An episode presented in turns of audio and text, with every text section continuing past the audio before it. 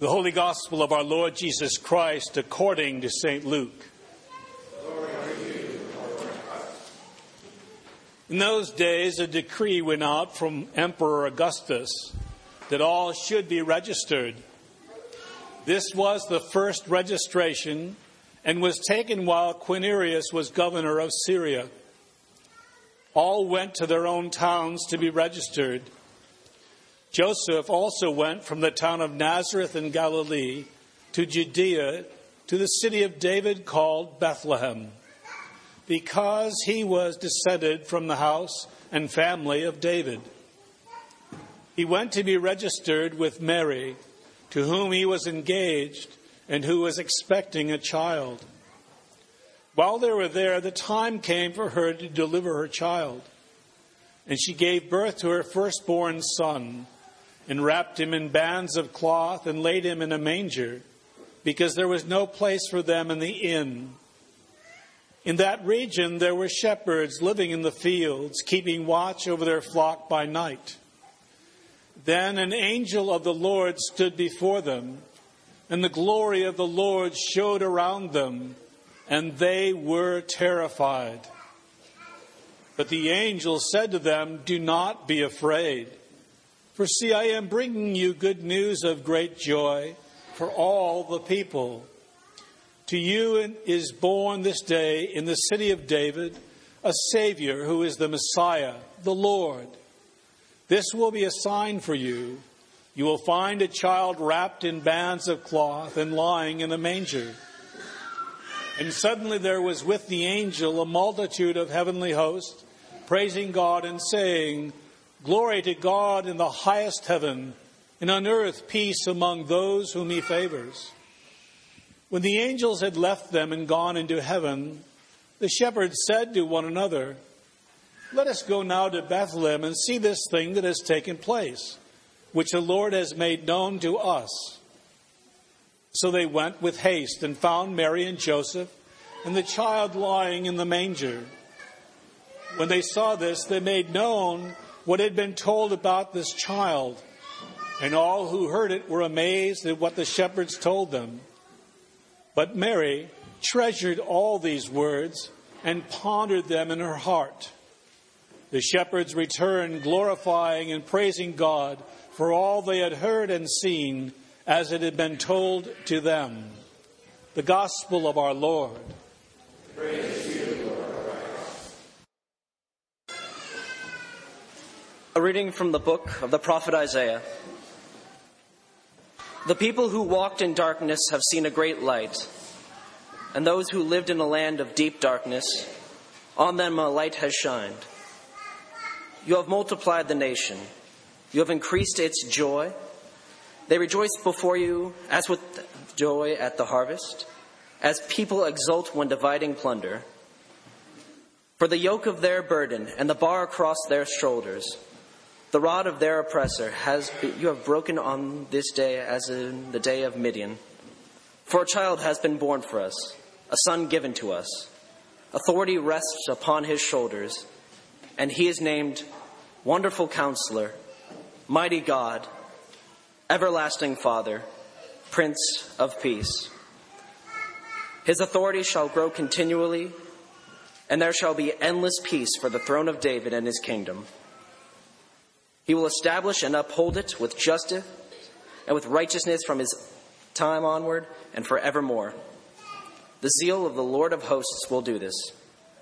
Hear what the Spirit is saying to God's people.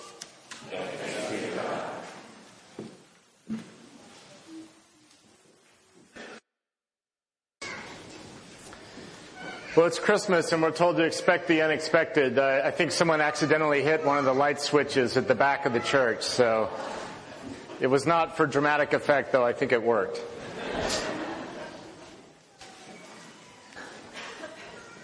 Blessed be God, for unto us a child is born, Christ the Lord. Amen. So, in the back of the church there at the end of the aisle, there's a light switch. Yeah, if, if, if you could avoid that, it would be awesome. There's no room at that inn. As we.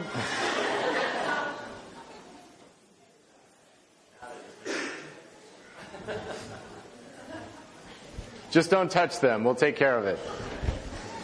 As we gather on this holy night, it occurs to me that Jesus was born into a setting similar to our own.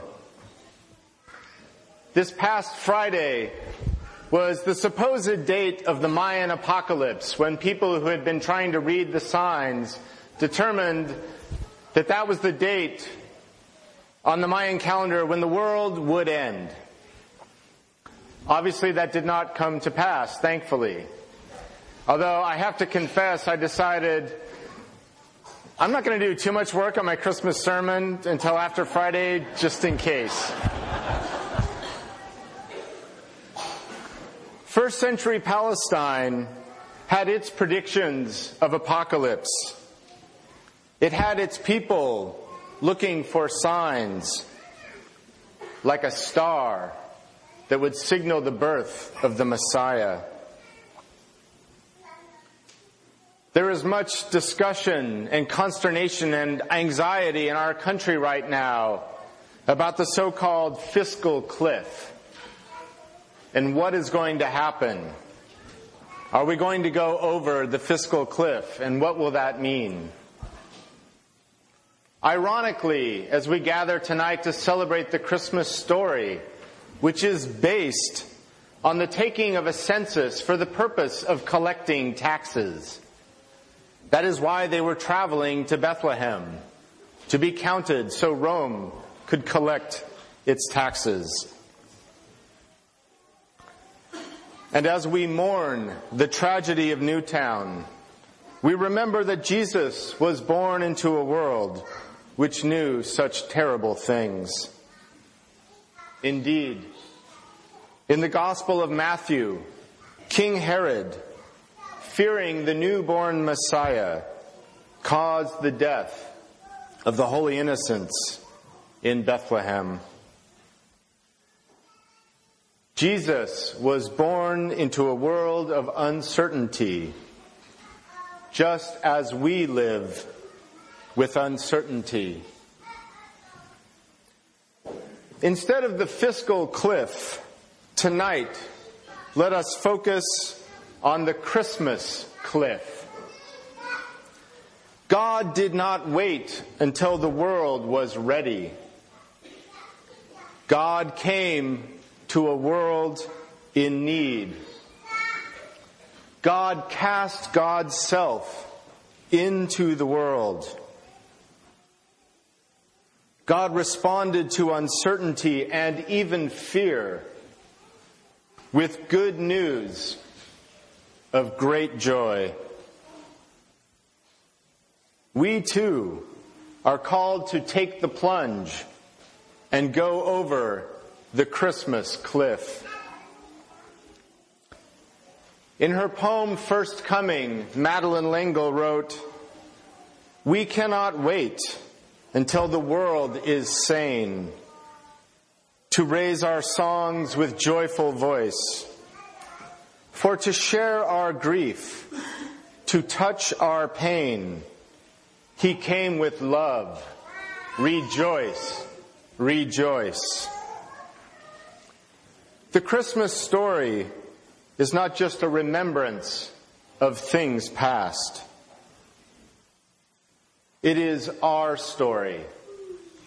For Christ has no body now but ours. We cannot merely look over the edge and admire a vision of Christmas. It's so beautiful.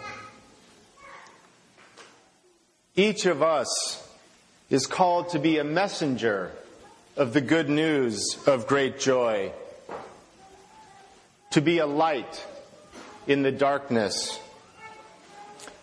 We cannot wait until the world is sane.